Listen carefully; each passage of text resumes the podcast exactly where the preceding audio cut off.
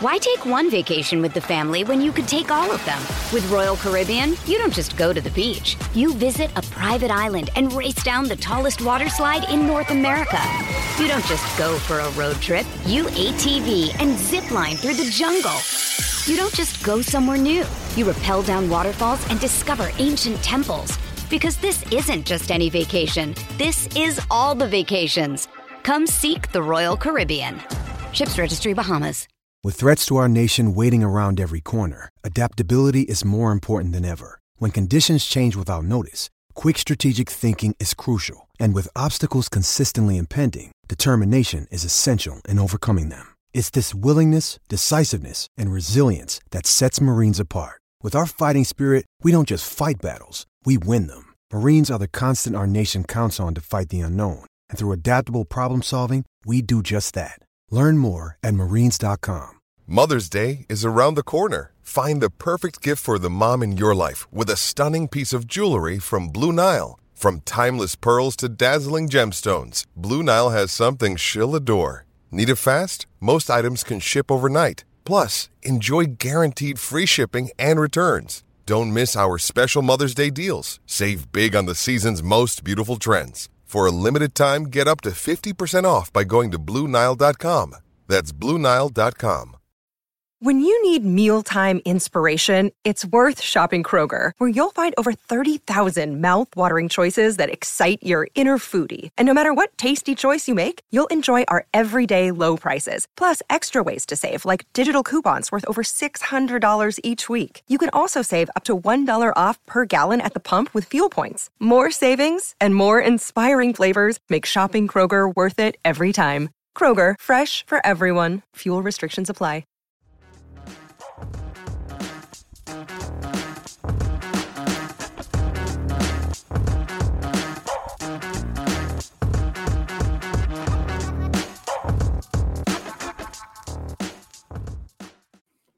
Hey everyone, welcome back to Across the Romaverse, another episode here. This time though, it is two special guests with me. Jimmy is out for this week, so I brought on Mazzarri to represent Roma and Nick Diani of Kicks and Picks Podcast to represent Lazio. If you followed us in the lead up to the match, Nick did his Q&A with me, giving us a little bit of info about Lazio heading into the match. Not the most exciting derby that we've seen in our time watching these two clubs. But, you know, always something to talk about with this one. So, guys, thanks for coming on. How you guys doing? And then we'll jump into the match. Good man. Thank you for having us. I'm doing. Thanks for having us. All right. So about 48 hours since we've, had a chance to kind of digest the match. Coming into this one, the table said a lot about how these two clubs have been performing, right? Roma came in 17 points, 7th place in the table. Lazio 16 points, 10th place in the table. Lazio had only scored 13 goals so far this season, a far cry from the attack that we've seen the past few years under both Inzaghi and Sadi, for that matter. And it's been lackluster from both squads. So, guys, coming into this one, is the fact that this one played out to a 0-0 draw about how you expected the approach to be? Did it surprise you that it was so low scoring? What did you make of it? Nick, I'll go to you first just because you did the Q&A with us. I know you said goals. We didn't get goals in this one. Yeah. Dead wrong.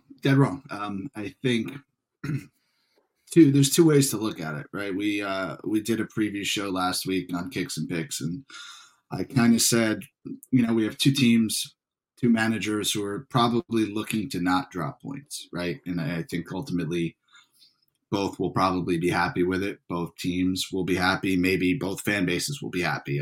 Certainly love your guys' thoughts on it. But my point of view on that and what I wrote in the collaboration with you was there's really nothing to lose for either team coming into this matchup. And that's very different to the Rome derbies of the past.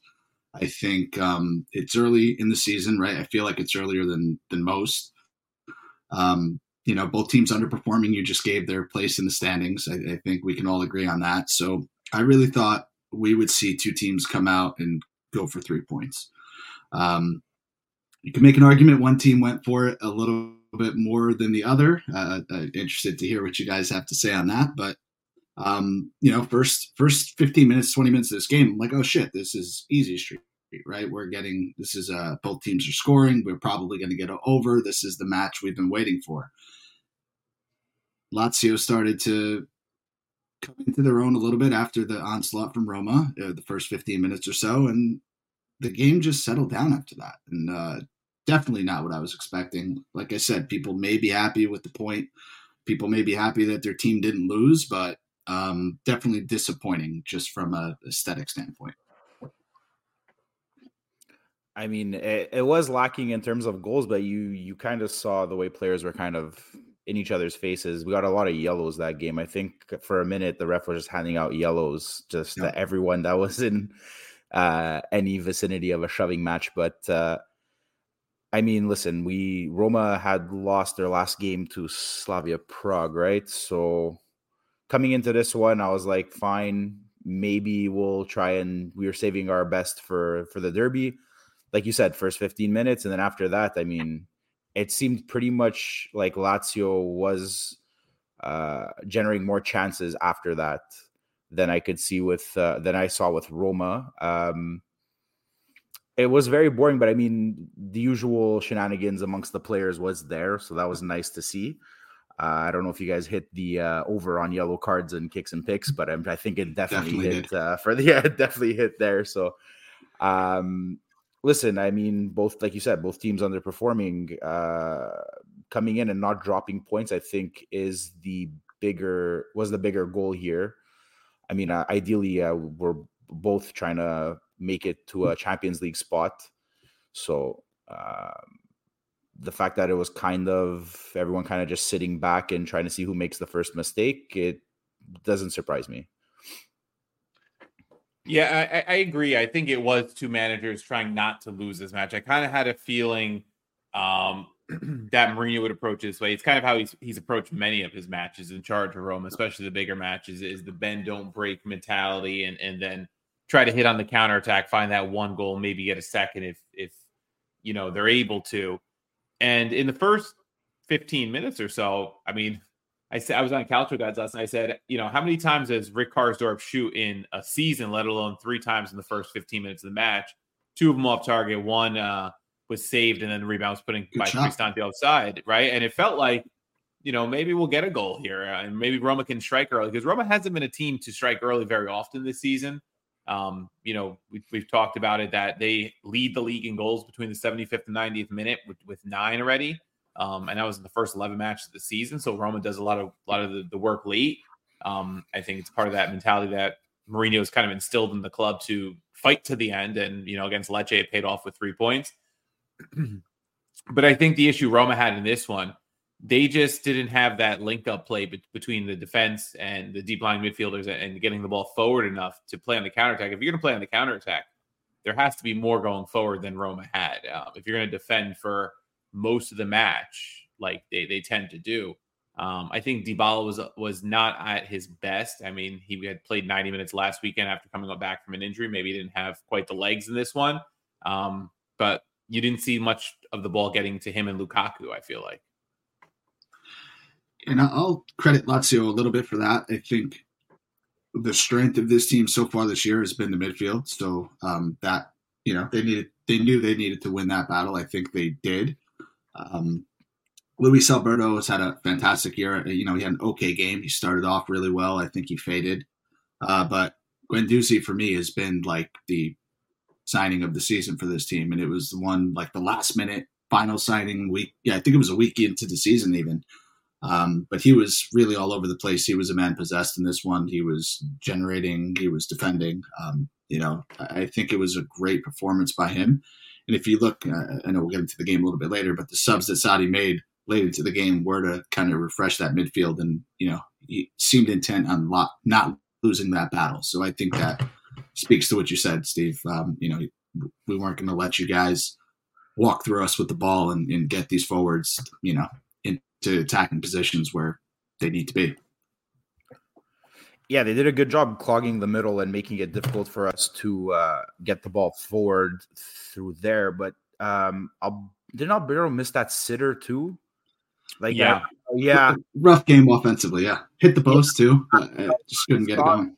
We were defending. I just see him wide open in the box. He gets the ball. I'm like, there it is. Like, we got that off the goal called offside, and then this is going to happen. And he completely skied it. So a little stressful. I mean, once everyone kind of settled in, we were much better at defending, but a lot of guys didn't perform. I mean, not they didn't perform. It was just very pedestrian on that front. I was hoping maybe Lukaku with his first derby at Rome would maybe come out gunning, but I mean, he's been scoring at a pretty decent clip. You expect a goal here or there, but I mean, it just wasn't, it wasn't to be this game. Patricio seemed a bit more solid in nets, which was nice. He made a couple saves, a couple shots on target. He made some saves that I was expecting him to kind of maybe botch, but I mean, all in all, coming away with the draws, like I had said before we got on air, I mean, we had lost the last two derbies to Lazio, so coming away with a draw is better than what could have been for this Roma team come derby time. Yeah, and just going back to Lukaku for a quick second, just double checks. He only had 22 touches in the match, right, in 90 minutes. Very, very low number. If you want him to be able to do something, like I only recall one opportunity where he kind of got the ball with enough space to try to operate and it, like in the box, and he dribbled. It was left of the goal, but he tried to find somebody else. But it was just like he had no opportunities to try to even, you know, turn and shoot, do the things he does well, where he posts up the defender and does those things. Lazio definitely did, you know, do pretty well in the midfield.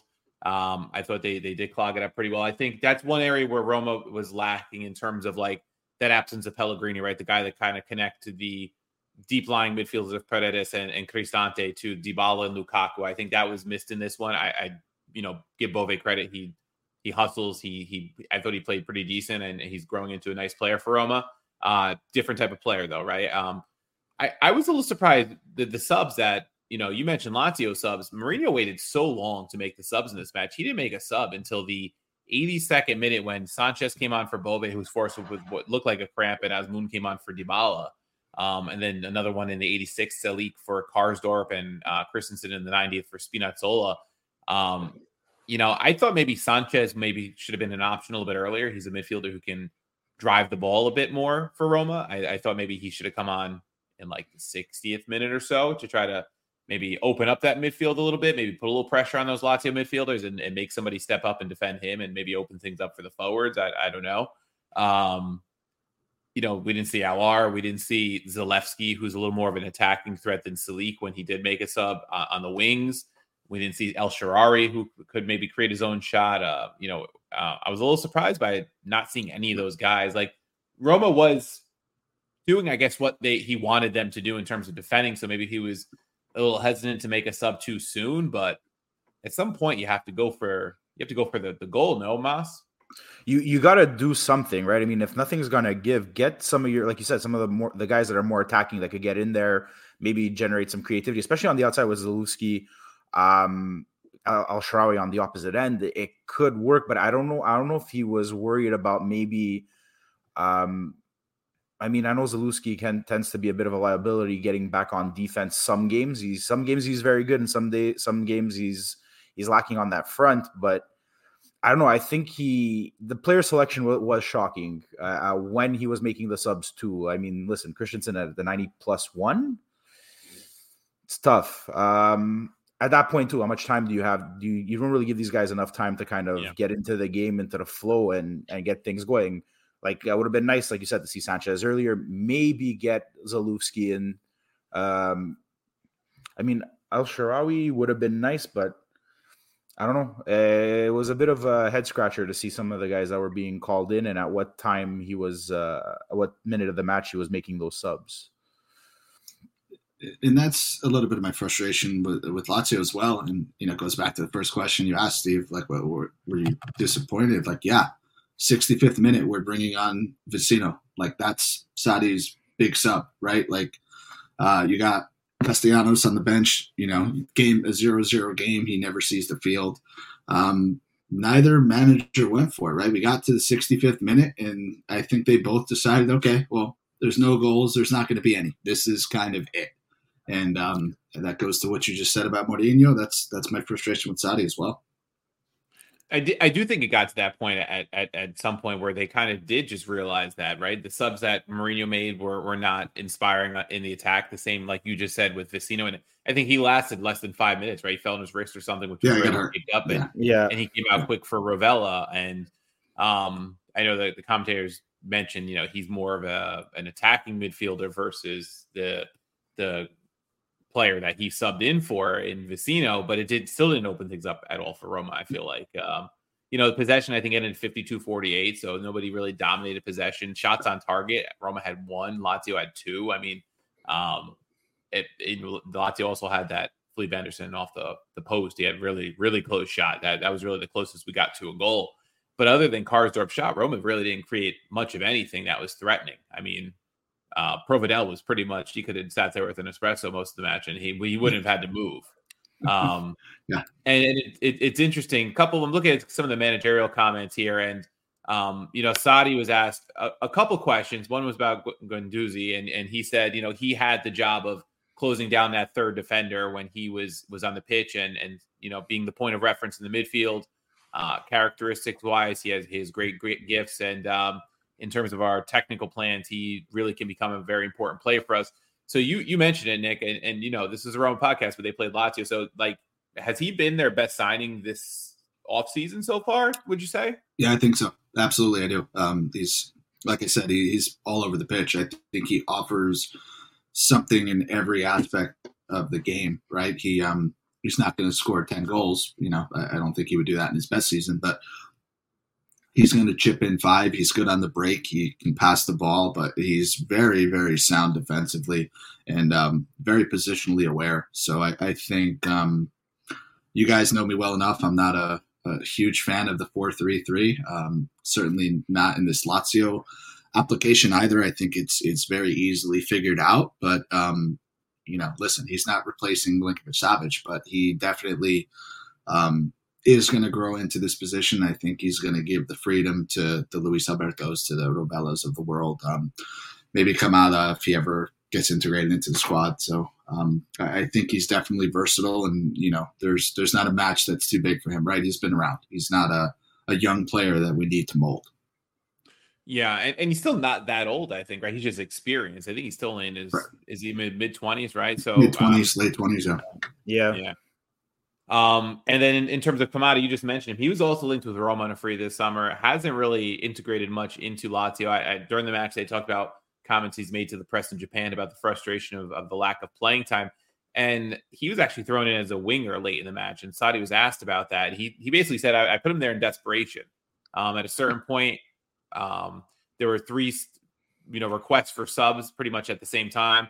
The initial idea was to put Castellanos because Chiodo was tired, and then Maricic, Vecino, and Anderson all asked for changes in the span of 2 minutes. So that kind of threw Sadi's substitution plan into a bit of a spin, so to speak, which explains a little bit why you didn't see Castellanos, because he was pretty much like on the touchline getting ready to check in, I think, before the Vecino injury.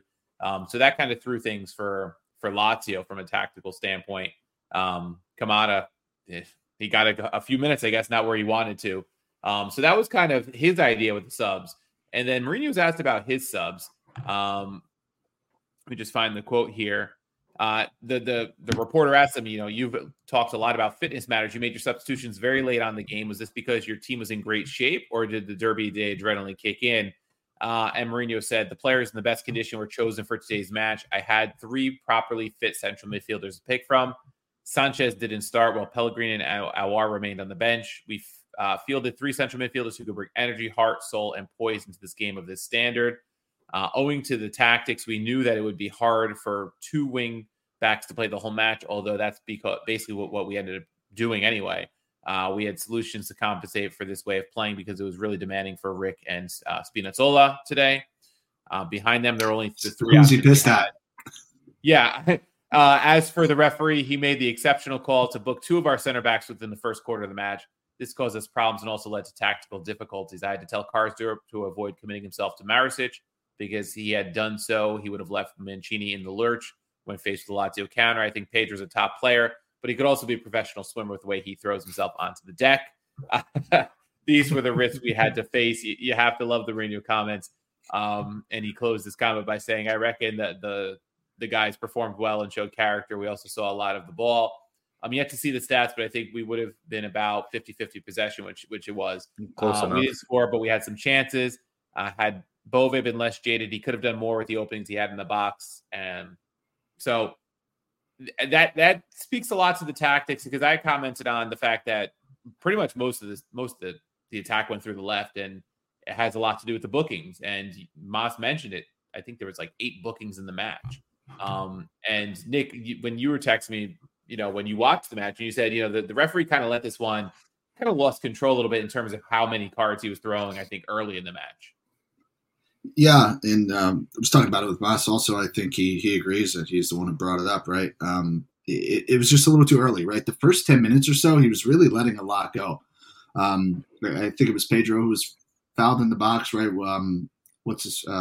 Bove came in from behind, and I mean, I'm not saying it was a penalty. I'm not trying to even go there, but like something like that where you think maybe in a normal game gets looked at, the referee doesn't even entertain it. So I'm like, oh, okay, you know, first 10 minutes or so, he's letting a lot go. This is going to be a good match. And from, I don't know, minutes like 20 to 35, I feel like he just lost everything, and that set the tone for the rest of the match. I have it up. It's like from the 18th minute straight to the 38th. Yeah. It's just four yellows right out the gate. There you go. Mancini. Yeah. I mean, no, please, it doesn't shock me. It doesn't shock me. I mean, it is a derby, obviously, but I mean, not necessary to get the cards out right away. Like, you know, it's going to be testy between the players, the rivalry between the teams. It's normal. Give them all a warning at first, because then the whole dynamic of the game shifts when you have 7 cards at the end of the game that have been given out. Like, a lot of players are going to not necessarily be playing scared, but you're concerned about, like you said, like they didn't want Karsdorp overcommitting to leave Mancini open. He's going to have to maybe get in a bit harder on a tackle. Throws a lot of things out of the loop. So your whole dynamic when a good chunk of your team is booked changes. I mean, and you're limited to, I think we're still at 5 subs still, right? Per game. So, I mean, even at that 5 subs, I mean, not ideal anyway. You want to start burning subs to get guys off because they're booked. Yeah, and when you think about who got booked, right? Mancini is a key player along the back there, right? It changes his whole way of playing. Right, he's a physical defender who likes to mix it up, and once he's booked in the 18th minute for nothing egregious, from what I remember, it wasn't anything crazy. No, you know, then it changes his play style, and like Mourinho said, and you said, changes the play style of the whole right side of the attack. Yeah, because everyone's going to kind of let up, right? So you lose that intensity that you normally have. You're not going to be man marking as hard. You're not going to be pressing a guy, trying to avoid them making the turn when getting the ball. It really gets dicey when that many guys are booked, especially your back line. It kind of handcuffs you a little for the rest of the game, and you don't want to remove Mancini because he is a pivotal piece at the back. So you're kind of playing it out. But I mean, I think it was Mancini and Ndicka right out the gate. So it's like there 2 guys on the back line already booked within 10 minutes of each other. Now that you guys were saying that, I mean, Lazio really didn't take advantage. Right. I mean, I guess they did. They generated chances, you know, in that span, right, from minutes 20 to 45. But definitely something they should have gone after a little bit harder.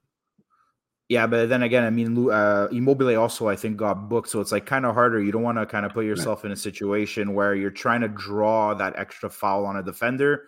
But what happens if you get booked for simulation? Or you never know, especially when cards come out that early and that quick. You're not sure how to play along with these refs, right? So it's tough. Yeah, I'm not a fan of the cards coming out so quick unless it's something really, you know, that needs to be booked, like a really bad tackle, right? If it's just for, you know, knick-knack fouls that, you know, are in a match of this type of, like, you know, temperament, so to speak, that they usually are, you have to give, I think, a little leeway where you keep the match in control, because we've seen these matches get out of control. I remember there's been, you know, matches where you end up with a couple of red cards at the end of the match. It's happened plenty of times when refs don't keep it under control. But I think that I thought the referee started really well in those first 15 or so, and then he kind of got a little card happy. Yeah, for sure. So, you know, just to continue with some of the managerial comments, there weren't too many from Sadi, but Mourinho, he was asked, how does the point feel to him? He said, it feels like a point. When you play to win, a point is positive. It's better than losing. When you're up against an opponent who's gunning for the same objectives and is in a similar league position, you manage to avoid defeat. It means a direct rival of yours hasn't picked up 3 points. It's a point at the end of the day. So it kind of speaks to what you guys mentioned earlier in the episode, right? A manager basically playing not to lose. He was content not losing this match. To me, from a Roma perspective, at least, what's concerning there, Mas, is the fact that they had lost the last two last season to Sadi's Lazio, right? Both 1-0. One conditioned by that Ibanez red card, but they've lost 3 out of 4 heading into this one against Sadi head to head. I would have hoped that Mourinho would have, I guess, maybe gone for it a little bit more in terms of the attacking, you know, aspect of the game, but he seemed content with just the point.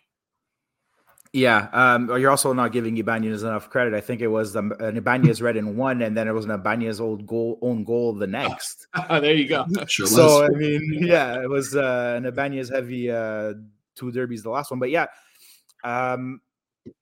because I guess losing the last two derbies, plus we're also coming off a loss in Europa, you're trying to kind of mitigate, like, you're trying to mitigate morale at this point, because you're worried about last year, and then you're worried about the last loss, because we've been on a pretty good streak, I think, in Europa. We haven't lost in quite a few games. I mean, obviously the Lecce win in Serie A was at the dead, but I feel like he just went in and he was just trying to, like, take on, like, when a ship's flooding, like, you're taking on water, but you're trying not to sink, which I could kind of understand, but it looked like he was kind of managing scared at this point a little bit. Like, there was something lingering at the back of his mind where you don't want to lose the derby, but you're not really going for the win either. Like, you're just, it's hard to explain. It didn't look like the game plan was to go out there and take it to them. It was more just sit around, defend, and try not to give up too many chances on net. Yeah, I mean, explained it really well, actually. I think from a Lazio perspective, Nick, it's like, just get out of there with the point, because with the way the table's shaking out, right? I mean, this weekend, Milan had dropped points. Atalanta had dropped points. Napoli had dropped points. Is it, like, better just to take the point and get out safe against a direct rival? And not, like, risk being the fourth team to drop points in this race for the top four. Yeah, I think a lot of people will see it that way. I don't particularly subscribe to that. I think it's a missed opportunity. I don't really care who you're playing, right? But in a season where we've started so poorly, and as you mentioned, listen, there's a clear two teams right now, maybe even a clear three, right? I think Milan are a little better than their record, but fourth place could potentially still be up for grabs. I don't think either of our team are going to make it the way that we've started the year and the way we're playing currently, but it's definitely there. So that is 2 dropped points in the race for fourth, right? Just Lazio come out of this looking a little bit better because, as you mentioned, they did win 3 out of the last 4. They did get a Champions League win finally. They looked better in this game, right? If you go back and watch the game, your takeaway is Lazio were the better team. I think you guys will agree with that. So is it a feel-good point? Maybe, but I think it's 2 drop points. I don't really imagine there's another way you should look at it if you're a Lazio fan. I mean, even on our side as Roma fans, regardless, you should be going into every game with the intent to win. You're not, right, like, regardless of your opponent. In pro sports in general, like, you're going into every game with the mentality that you got to win. It could have been a turning point for either team if we would have gotten the win, because I feel like it does boost morale when you do get a big derby win against your rival. And considering how kind of close we are in the table, it would have been nice to walk away with more than just the one. But again, you don't want to drop points. But it's a missed opportunity for both teams at this point, considering who dropped points over the weekend. So, I mean, I really feel no one was really going in for a win, going into this one thinking that we need to win. It was strange for a derby. Normally there's more intensity, there's more attacking. This time it was just very like I said, pedestrian. Like everyone looked scared to make the first move. Yeah, and definitely. Yeah, go ahead, Nick. No, sorry, Steve. I was going to say, I feel like that only happens when one of our teams or both of our teams are involved. Like somehow you're watching these other games with Inter Milan, right? 5 goals. Juve Napoli last year or even this year, 5 goals, 3 goals. Like our games are the 1-0 games, the 1-1s, the 0-0s. I don't know. Like it's just kind of that weird mentality, like you said, where you'd rather not lose than go for it. And that's frustrating to see, especially in year 3 with both of our projects, right? Like, we know what Mourinho's evolved into, but he's certainly no stranger to winning games and winning, scoring a lot of goals and entertaining.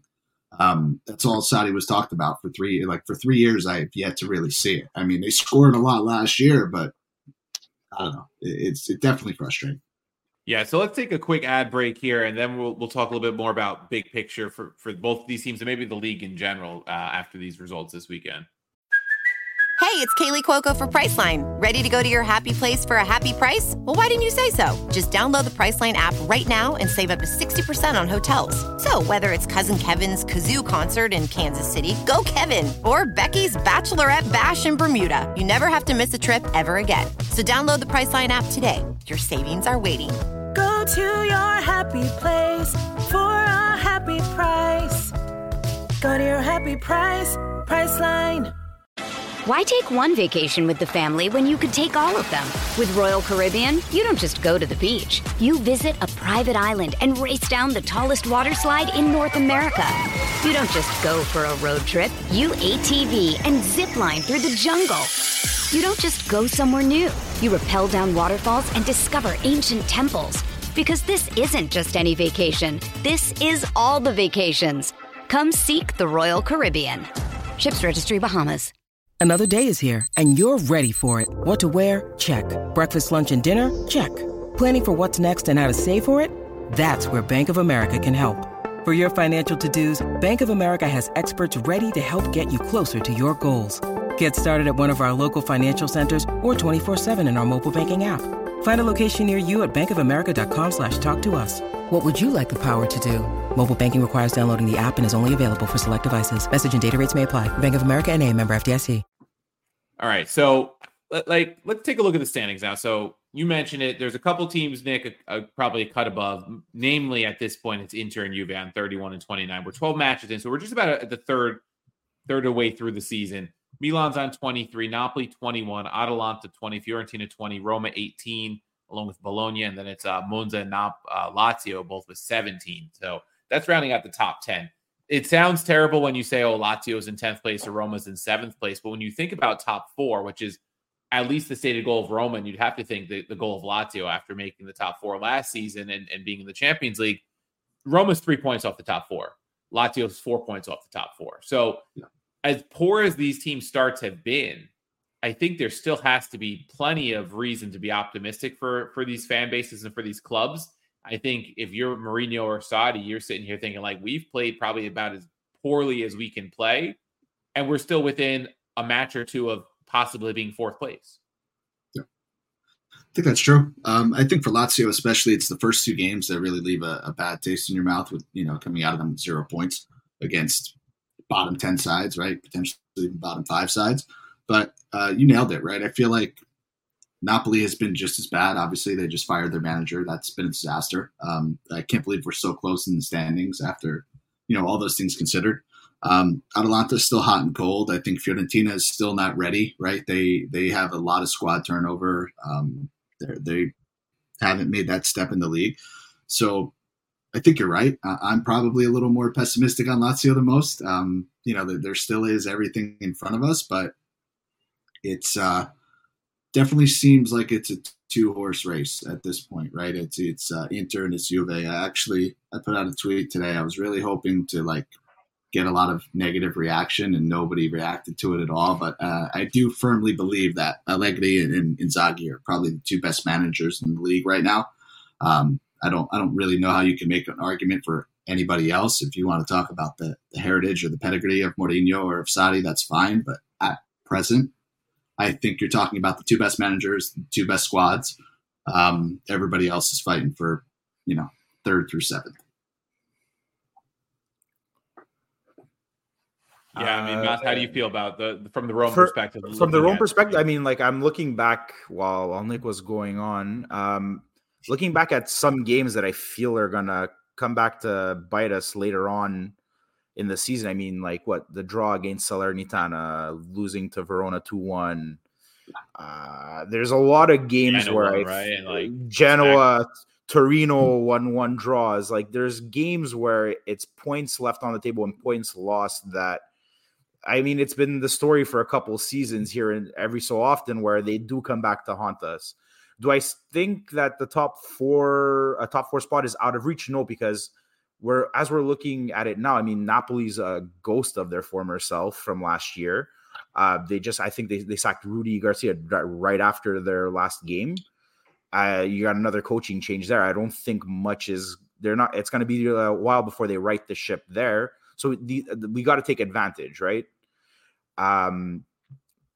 Atalanta too, with some shocking losses in their last few games. It's manageable, but we're our own worst enemies at this point. I think we gotta take our destiny into our own hands, and moving into the next half of the season, we gotta get those points from those bottom table teams. And obviously, if you can, try not to drop points against the Milans, the Inters, and the Juves. But it's tough. You could only get away with your reputation as a manager for so long, right? We've seen it. Mourinho's been bouncing around, right? I'm not going to question him on his recent stint in the Prem before he got to us, because he was at Tottenham. That was a bad situation for him. And in general, I feel like the Prem fans and Prem management, the board of Prem teams, are a lot less forgiving than in Serie A. But we got to see something now. We got to start getting results when it matters. I think at year 3 going into 4, it's time now. The first 2 years were a write-off because we had a lot of things to write within the team and the squad. But you're getting some players now. Things are looking good. We just got to be more consistent.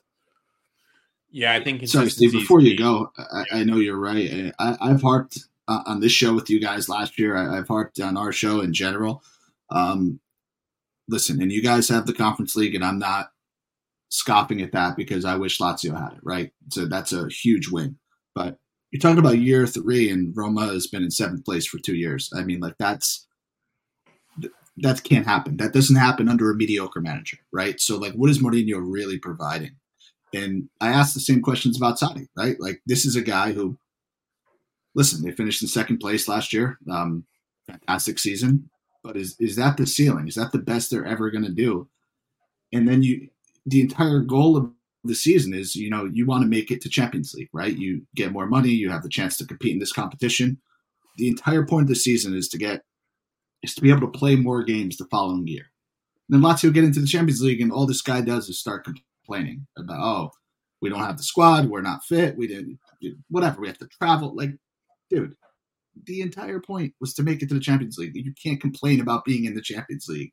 So the mentality of both of them, we talked about it in the preview leading up to it. It's get on with it, guys. It's just show results, and the situation. You know what you signed up for. You knew who the owners were. You knew the financial situations. You know the league you're coming into. I don't want to hear it at this point, because you don't hear those. Look at what Juve went through last year. And this is I'm praising Juve way too much on your show. But look what they went through last year. I don't remember Allegri complaining once, and he still finished in a Champions League place, right, without that deduction. So that, to me, is the difference. That's really frustrating. I'm sorry I cut you off. I know you were about to talk about Mourinho, but that's my outside view on it. Yeah, no, I think that makes sense, right? And I was asked last night when I went on the couch with guys as a guest, what are my feelings on his tenure so far? And I said, the trophy's important. The making the Europa League final, I think, and nearly having a second trophy are more than you can ask for from almost any manager that's come to Rome before, right?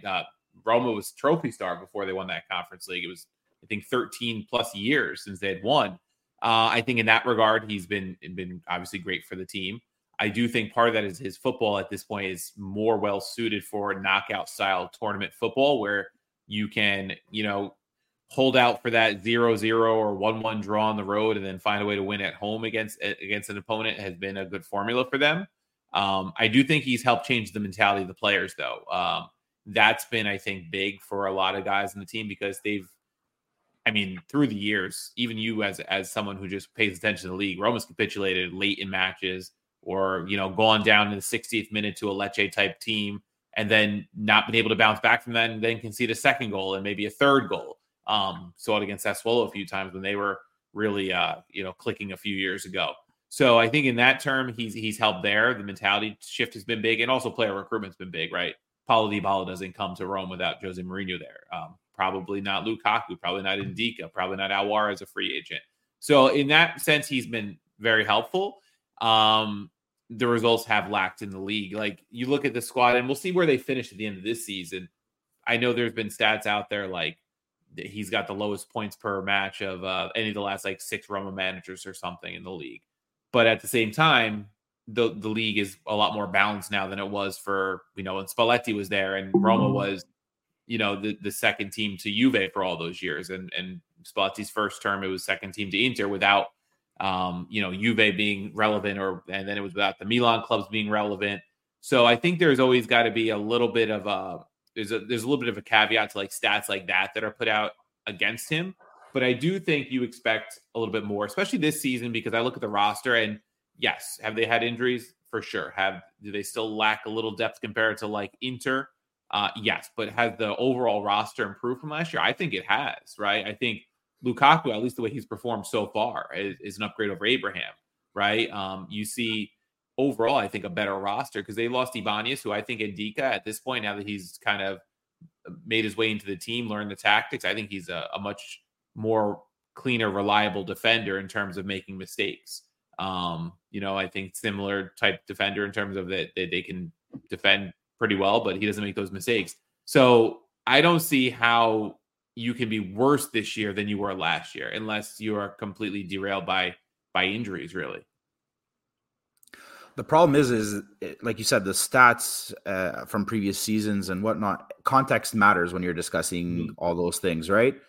Obviously, fans and we're cut from a different cloth on that front. We pay attention to all these things. We know we're in the loop.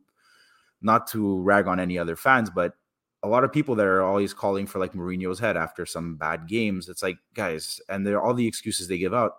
Look at this. Look at what we were doing this year versus that, like now, and it's like.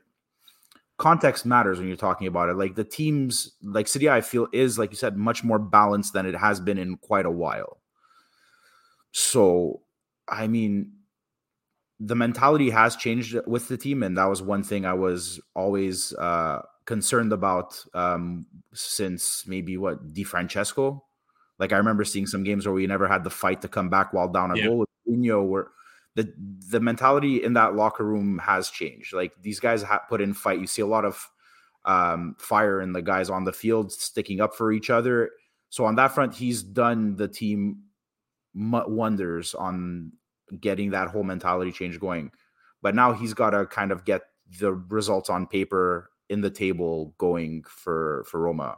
Like, yeah, we got the trophy, almost got a second one last year. There's got to be an easier. You could get the Champions League with the fourth spot. Don't try going the long route through European competitions and winning, because you never know what could happen. Like you said, like it's a knockout style tournament. Anything can happen within 90 minutes. There, lately it's worked in our favor, sure, but it could be that we get knocked out earlier soon. You know, and you never know. So get the wins you need in City. Get climbing up that table while these teams are stumbling now. And go about it that way. Versus, I'm okay with getting a trophy here. I'm fine if we win a Europa League, but you can't just rely on that to get you a Champions League spot. You gotta be aware of your standing in the table, and you gotta work your way up to that fourth spot too. So, we'll see how it plays out, but we gotta go about it. There's got to be a better way to get to that Champions League spot, I find. So both guys do kind of the same thing, where they do something of like value. They do something really well. You won a Conference League. We qualify for Champions League.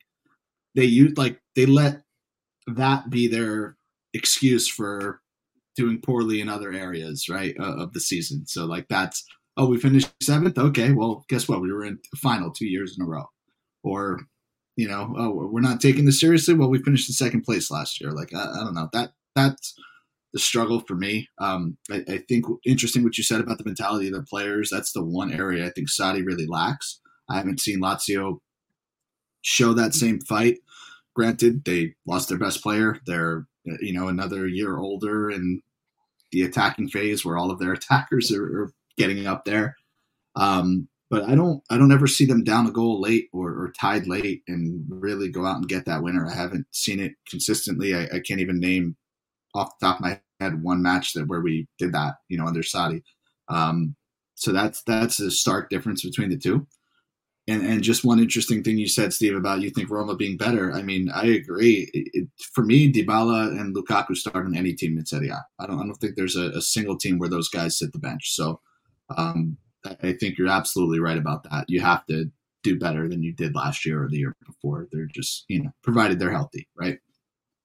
Yeah, and Mourinho was actually asked at the end of his post-match comments, what did he make to the start of the 23-24 season? He said, it's plain and simple. We're 3 points off fourth. For me, our league season only really began on match day 4, which is really when Lukaku was fully integrated to the side, right? We saw like a cameo against Milan in match day 3. He said we weren't really there for the first 3 games. Had the season started in late September, we'd be in the Champions League places right now. Since then, aside from our horror show in Genoa, we've been playing to our potential. What we can aspire to be has been impacted by the absence of Smalling, Pellegrini, and Sanchez, the latter less so. Right now, our performances correlate with how we're working. We're in a position in which we can improve, hoping Lady Luck shines on those players who are on the treatment table. Everyone is working hard to help them get better. With Renato, for example, we've only seen 3 fleeting glimpses of him. We'll see if in the next 2 games we can help him kick on, because he's an example of a player with so much to give. So, I mean, when you look at it from that perspective, Mourinho has a point, right? When now that the squad is complete at match day 4, they have played pretty well. They've dropped a match at Genoa, which was a horror show, as he said, 4-1. And then they lost to Inter, which was a hard-fought loss to Inter, 1-0. Like, they can do well. I mean, the goal scoring is up from last year in part because they put up 7 on Empoli, but still a positive, right? They found goals for the most part in matches. We'll see. We'll see if it pans out. If, you know, the people getting healthy helps. I know Roma's got a gauntlet of a schedule coming up into December and into early January. Just to read it out. I'm sure Jimmy and I have talked about it recently. So, but for our listeners, I'll repeat it for you guys. I mean, after the break, it's Udinese home, Servette away in the Europa League, away to Sassuolo. Then it's home for Fiorentina, and this is where the tough part starts. The Europa League match with Sheriff in between after this one. But then it's Bologna away, Napoli home, Juve away, Coppa Italia against Cremonese, who they probably still have nightmares about from a couple of years ago. Atalanta at home, Milan away. Like that is a stretch that's going to probably make or break Roma's season. And depending on the injury situation, the fitness situation, you're going to have Ndicka leaving probably for AFCON before those Atalanta and Milan matches. It's going to be a lot of to tell, I guess, from that stretch for Roma. I don't know if Lazio has a similar stretch. I'll check their schedule, but for Roma, that's really, I think, going to say, what can this team achieve? Yes, they've been playing better, but given how Roma's played against top sides under Mourinho, I think in those like 6 matches against sides in the top 10 of Serie A, you probably have to win like 3 of those, I think, to really say we're legit top 4 contenders. Games that stand out to me that we definitely need to walk away with full points, if not a draw. Ideally, full points. Napoli, the 23rd of December. Definitely Bologna, because we're kind of neck and neck, and we gotta take it to Sassuolo. Udinese, I mean, I'm not genuinely concerned. It's not going to be like last year where, for I think it was match day 2, they came out and just stomped us. Like they're far from that team. So. But, I mean, I think our Europa League campaign, those games, we should be okay.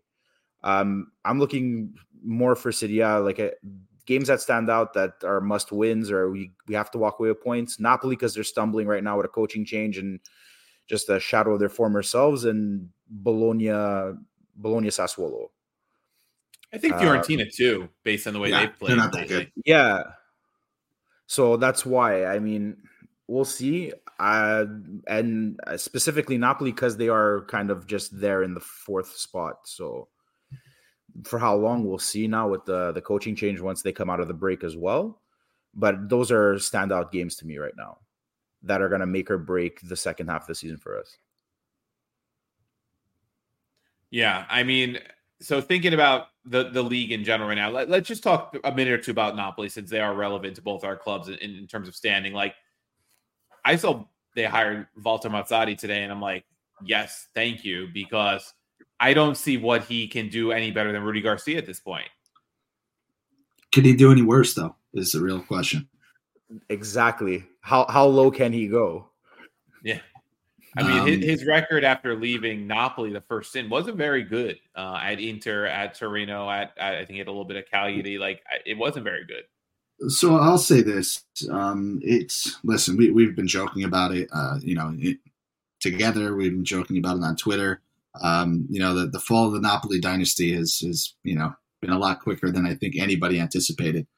The one thing I'll give credit for with this signing, if you know, you're almost punting the year and setting yourself up for the future, right? He didn't want to bring in anybody that he knew could last beyond this year. You know, 100% for a fact, Sadi is going to get them to May and he's gone, right? They're going to start a new project or something.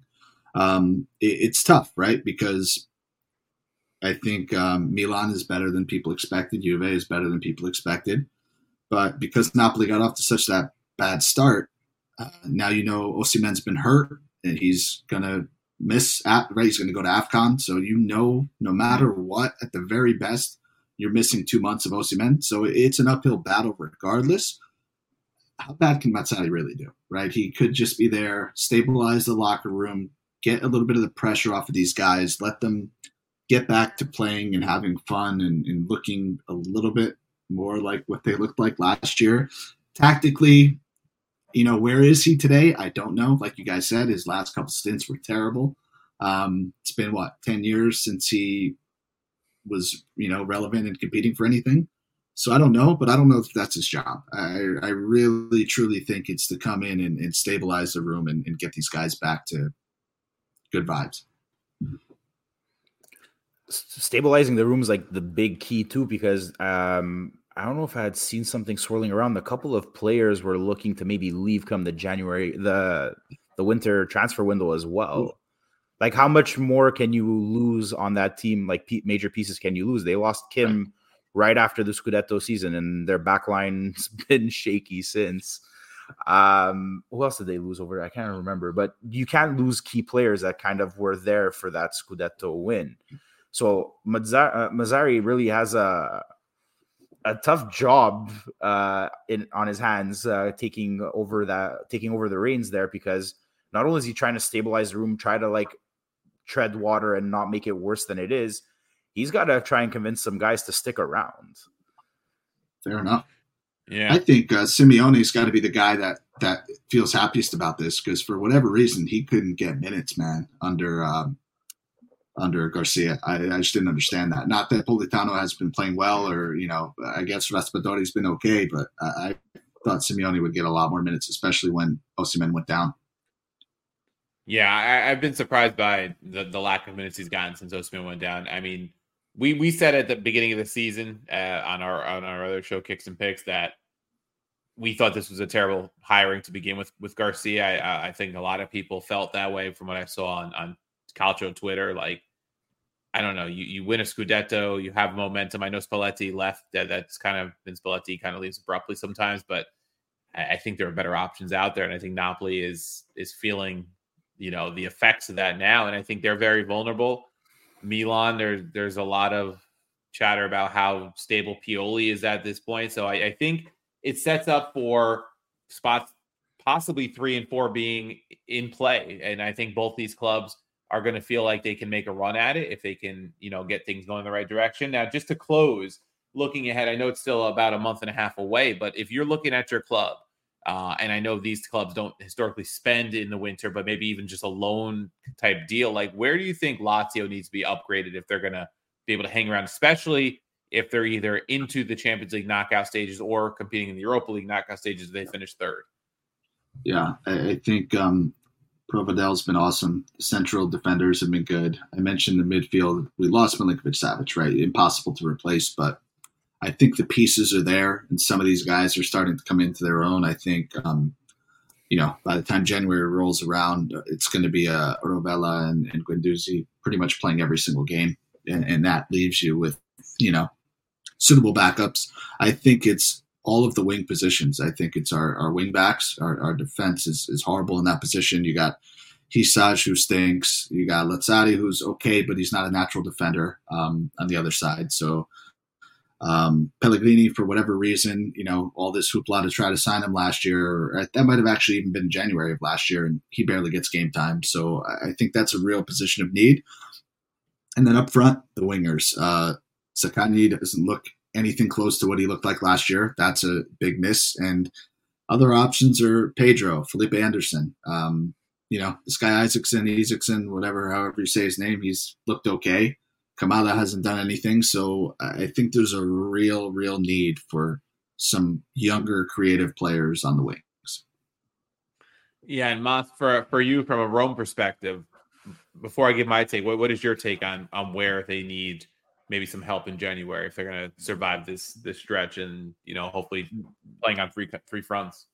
Depth. I mean, we need, we can't rely. I mean, we need someone up front to kind of alternate with Lukaku, maybe, who could maybe on a loan deal. Cause I think Tammy's out for quite some time still after last season, right? Like, I don't think we're getting him until after the holidays, maybe. Yeah, I think maybe. I know the original projections were like March, I think, or so. Yeah, so maybe another striker, someone young.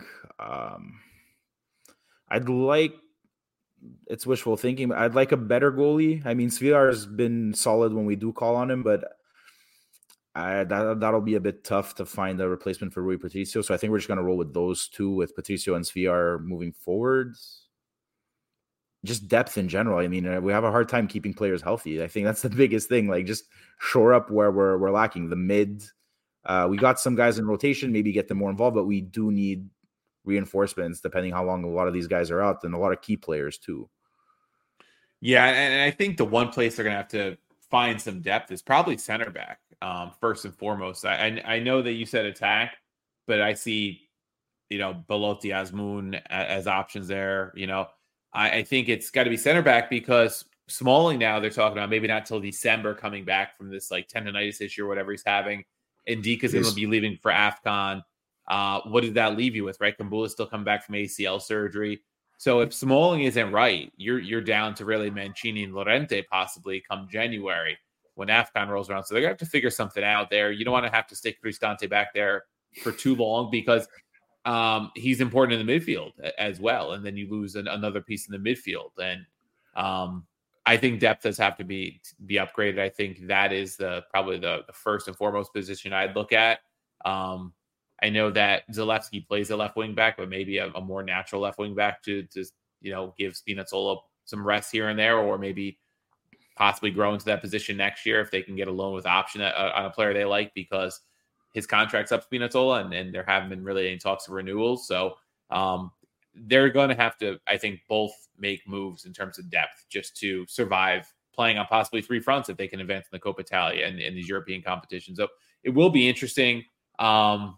It wasn't the most interesting derby, but I think it sets up for an interesting rest of the season for both clubs, especially with the way things are shaking out. So, guys, I thank you for joining us. I'm going to give you guys a chance just to plug your work, anything you're doing, where people can find you and all that good stuff. Well, I have my handle there. So I'm at Massaricho on Twitter. That's where I mostly talk sports and Roma. So give me a follow there. Thanks for having me. Yeah, appreciate it. Same thing at Kicks Picks Pod, the other podcast that Coach Steve co-hosts. If you're into Serie A beyond Roma, definitely, we're talking about the league weekly, and a lot of betting advice, betting picks. We've been on a pretty good run to start the year, not last week, so don't go back and watch that episode, but definitely enjoy doing it. So if you enjoy the league outside of Roma, and certainly if you enjoy betting, definitely give us a listen. Yeah, so we thank Nick and Moss again for coming on, and thanks again for listening. We'll catch you guys next week.